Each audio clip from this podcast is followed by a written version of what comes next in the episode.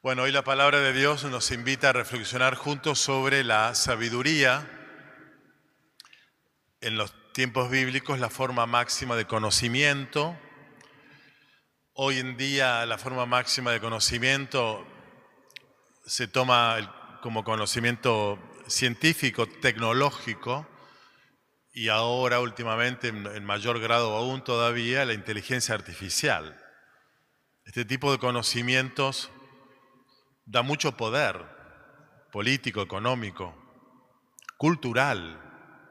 Por eso es que la inteligencia artificial está generando tanto miedo por la ambigüedad del uso que se le pueda dar. Bueno, pero la sabiduría en los tiempos de la Biblia no es ese conocimiento práctico, pragmático, aplicable, sino que es un conocimiento diferente. No pragmático, pero sí práctico, porque en última instancia en la Biblia la sabiduría significa saber vivir. Saber vivir tampoco como hoy se lo puede entender, donde hay un montón de coach y asesores y páginas en internet y revistas y aplicaciones y cuentas de Instagram que te enseñan cómo alimentarte saludablemente, qué comer, qué no comer, cuáles son los ejercicios físicos que tenés que hacer, cómo cuidar tu salud, cómo mantenerte linda, bella, atractiva toda tu vida, cómo mantener equilibrio emocional. Bueno, hay un vasto campo de saber vivir desde el punto de vista corporal, físico, psicológico. Le añadimos el económico el mundo de los negocios, de los placeres, de las comidas, de los mejores hoteles, de las mejores vacaciones, también revistas, páginas con un montón de recomendaciones de los mejores lugares para tener bienestar, placeres y todo esto. Bueno, todo bien con todo esto está todo bien, pero estamos hablando de un conocimiento, saber vivir en el sentido del bienestar físico, emocional y material, digamos, sensible, en este mundo. Ahora, somos más que de este mundo, somos más que un cuerpo que se tiene que mantener saludable, somos más aún que una psiquis que emocionalmente tiene que encontrar su equilibrio, somos más que viajeros por el mundo para pasarla bien, somos más que esto. Y la sabiduría apunta a saber vivir la vida humana, lo cual incluye entonces toda una dimensión existencial. De tal manera que alguien que a lo mejor no tiene tanta salud o tiene adversidades y conflictos económicos o no tiene suficiente dinero para viajar por el mundo y pasarla bien, puede ser sabia esa persona si es capaz de vivir una existencia llena de sentido. Por eso es que, bueno, escuchamos recién el libro de la sabiduría, donde la sabiduría es Dios y Él comunica su ser, su sabiduría, a los que buscan la sabiduría. Y entonces la parábola que propone Jesús en el Evangelio de hoy, referida a una actitud importante que hay que tener para esperar la venida definitiva de Jesús, por tanto, el final de ciclo de una vida, la actitud básica es, dice él, la prudencia. El contrario de la sabiduría es la necedad. Prudencia, sabiduría es lo mismo. Están 5 jóvenes sabias, prudentes, 5 necias. Tienen que entrar en un determinado momento, cuando llega el esposo, a la sala nupcial.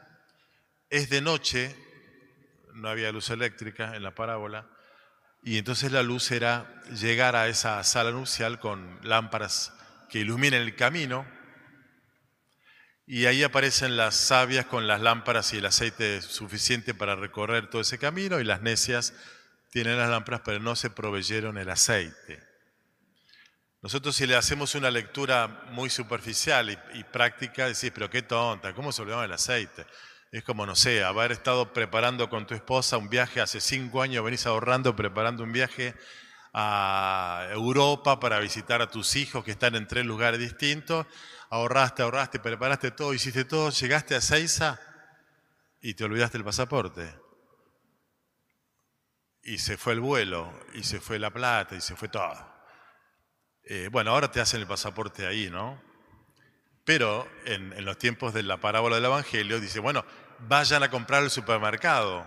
Imagínate, a las 12 de la noche, como dice la parábola, a medianoche no hay nada abierto, pero no importa.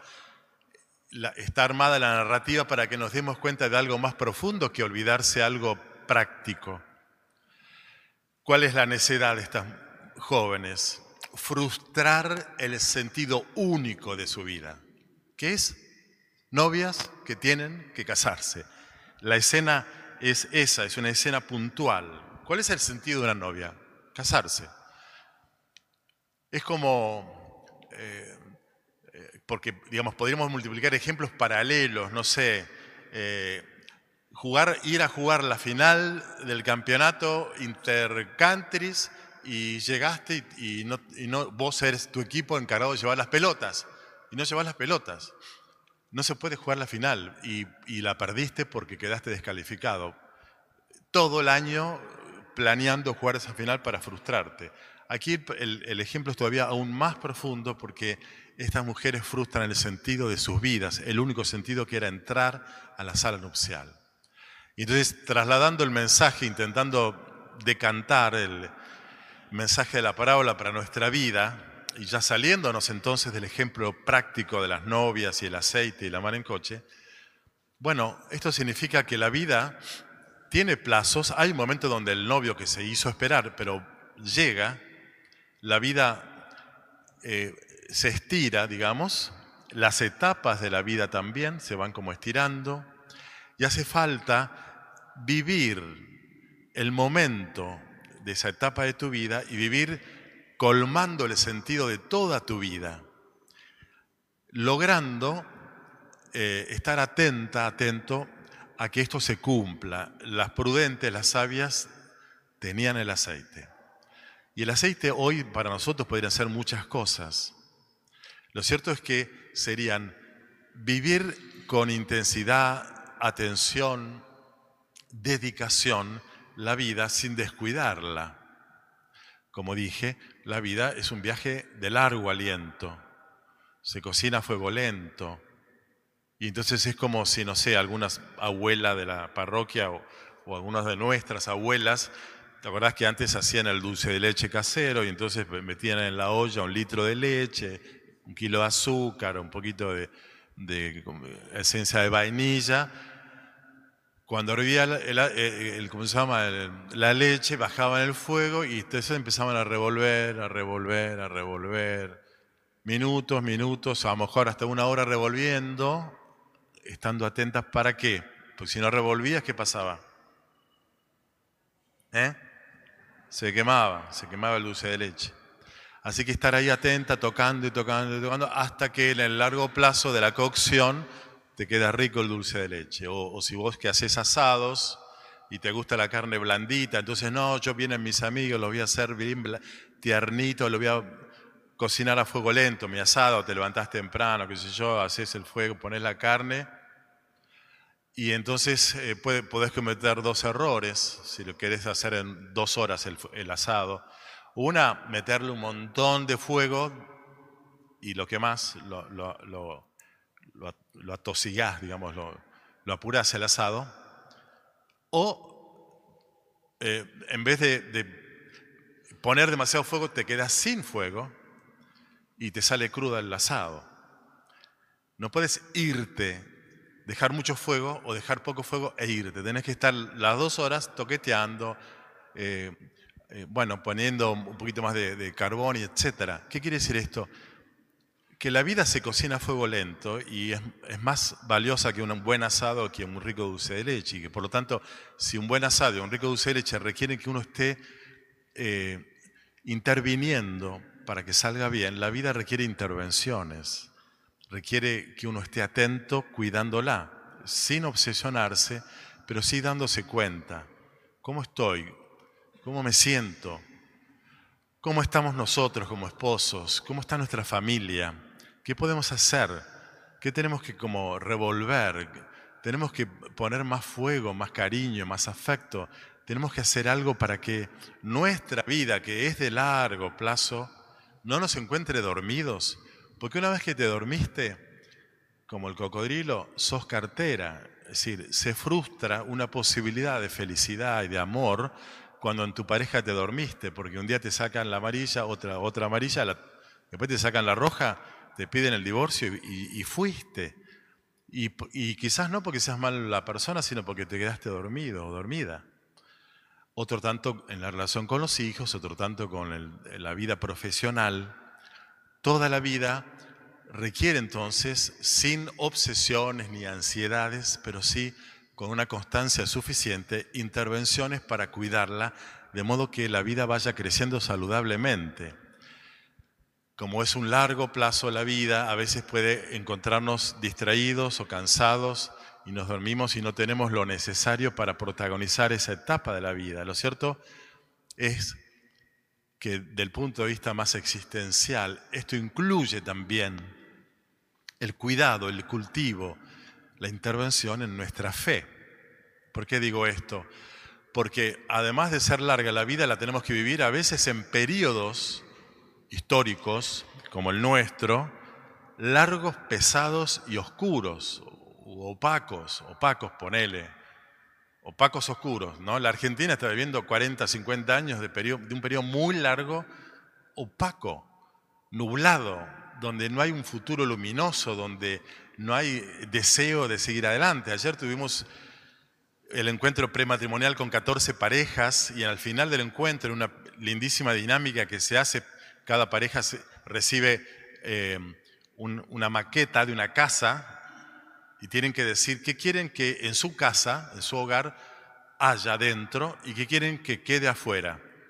Y van pasándose la casita y entonces dicen, bueno, queremos que entre el amor, el diálogo, la comprensión, que entre Dios, que entren hijos, que entren amigos. Bueno, y ¿qué queremos que quede afuera? La mayoría, chicos, los 20 y pico, 30 años, dijeron, queremos que quede afuera la desesperanza.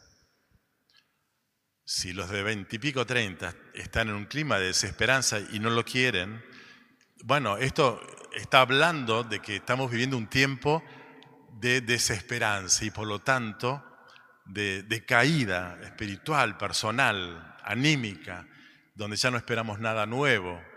Y ahí es donde no solamente podemos perder la fe en los políticos, en la Argentina y qué sé yo, sino podemos perder el deseo de vivir en un sentido más pleno, más productivo.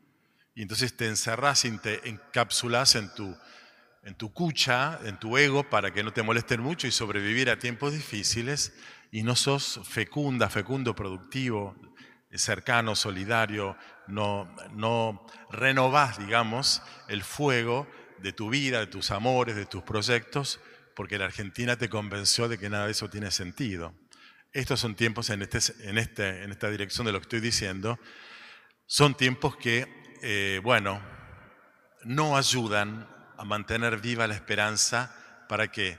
Bueno, para que vayan, cuando llega el esposo, ahí el tiempo se cumple cuando llega el esposo, cuando termine una etapa de mi vida, que puede ser, termine mi adolescencia, mi juventud, mi madurez, finalmente, en el final de mis días, en la ancianidad última, termine mi vida, pueda darme cuenta de que viví esas etapas despierto, con sentido, cuidando, interviniendo mi vida, dando frutos diferentes, por supuesto, en cada estadio de los que recorrí. No me quedé dormido. No dejé, no descuidé aquello que era esencial para que mi etapa vital, juventud, madurez, ancianidad, la viviera plenamente. Y un anciano vive en plenitud de un modo distinto a que un adulto, a que un joven o un adolescente, pero tiene que buscar su propia plenitud como tal, sobre todo porque está resumiendo toda una entera vida, ¿no? Bueno, pidamos al Señor esto, la sabiduría de saber vivir colmando el sentido que tiene nuestra existencia, cumpliendo ese sentido en tareas cotidianas, en actitudes, en gestos, en intervenciones. Ahora vamos a administrar el sacramento de la unción de los enfermos. Solemos hacerlo todos los años, más o menos en esta fecha. Para las personas, ¿para quiénes? Para las personas mayores, no mayores de 18, mayores. Si experimentan debilidad física, si están con un tratamiento, debilidad anímica, no importa si tenés 60 o menos, pero si estás con ese desánimo y si tenés, por supuesto, una enfermedad concreta, el sacramento de la unción es precisamente para recibir la gracia, el don del Espíritu Santo que nos alienta, que nos sana interiormente, en un sentido existencial, sobre todo. En algunos casos, mi experiencia de cura a veces ha provocado misteriosamente procesos de sanación corporal también, la unción, pero básicamente es un sacramento que nos acompaña como una caricia en los momentos que nos sentimos débiles. ¿Con qué se administra el sacramento de la unción de los enfermos? Con aceite. Con aceite. Con óleo. Fíjate, ¿no? Las mujeres necias que no tenían el óleo, el aceite. Bueno, a veces nos falta, se nos vacía el tanque anímico. No tenemos ese aceite. Ahí está el aceite de la unción de los enfermos, portador del don del Espíritu Santo, la gracia que nos pone de pie en los momentos donde sentimos miedito, angustia, temor, o desgano. Así que bueno, hacemos un instante de silencio, piensen si querés recibir la unción de los enfermos. Si tenés 60 años, corres 42 kilómetros de maratón y haces toda la vida, y no, estás perfecto. Pero si necesitas, porque estás más debilitado, para eso está el sacramento. Así que piensen, bueno, me pongo acá, vamos a hacer dos filas para recibir el sacramento. Lo vamos a administrar con el Padre Pedro.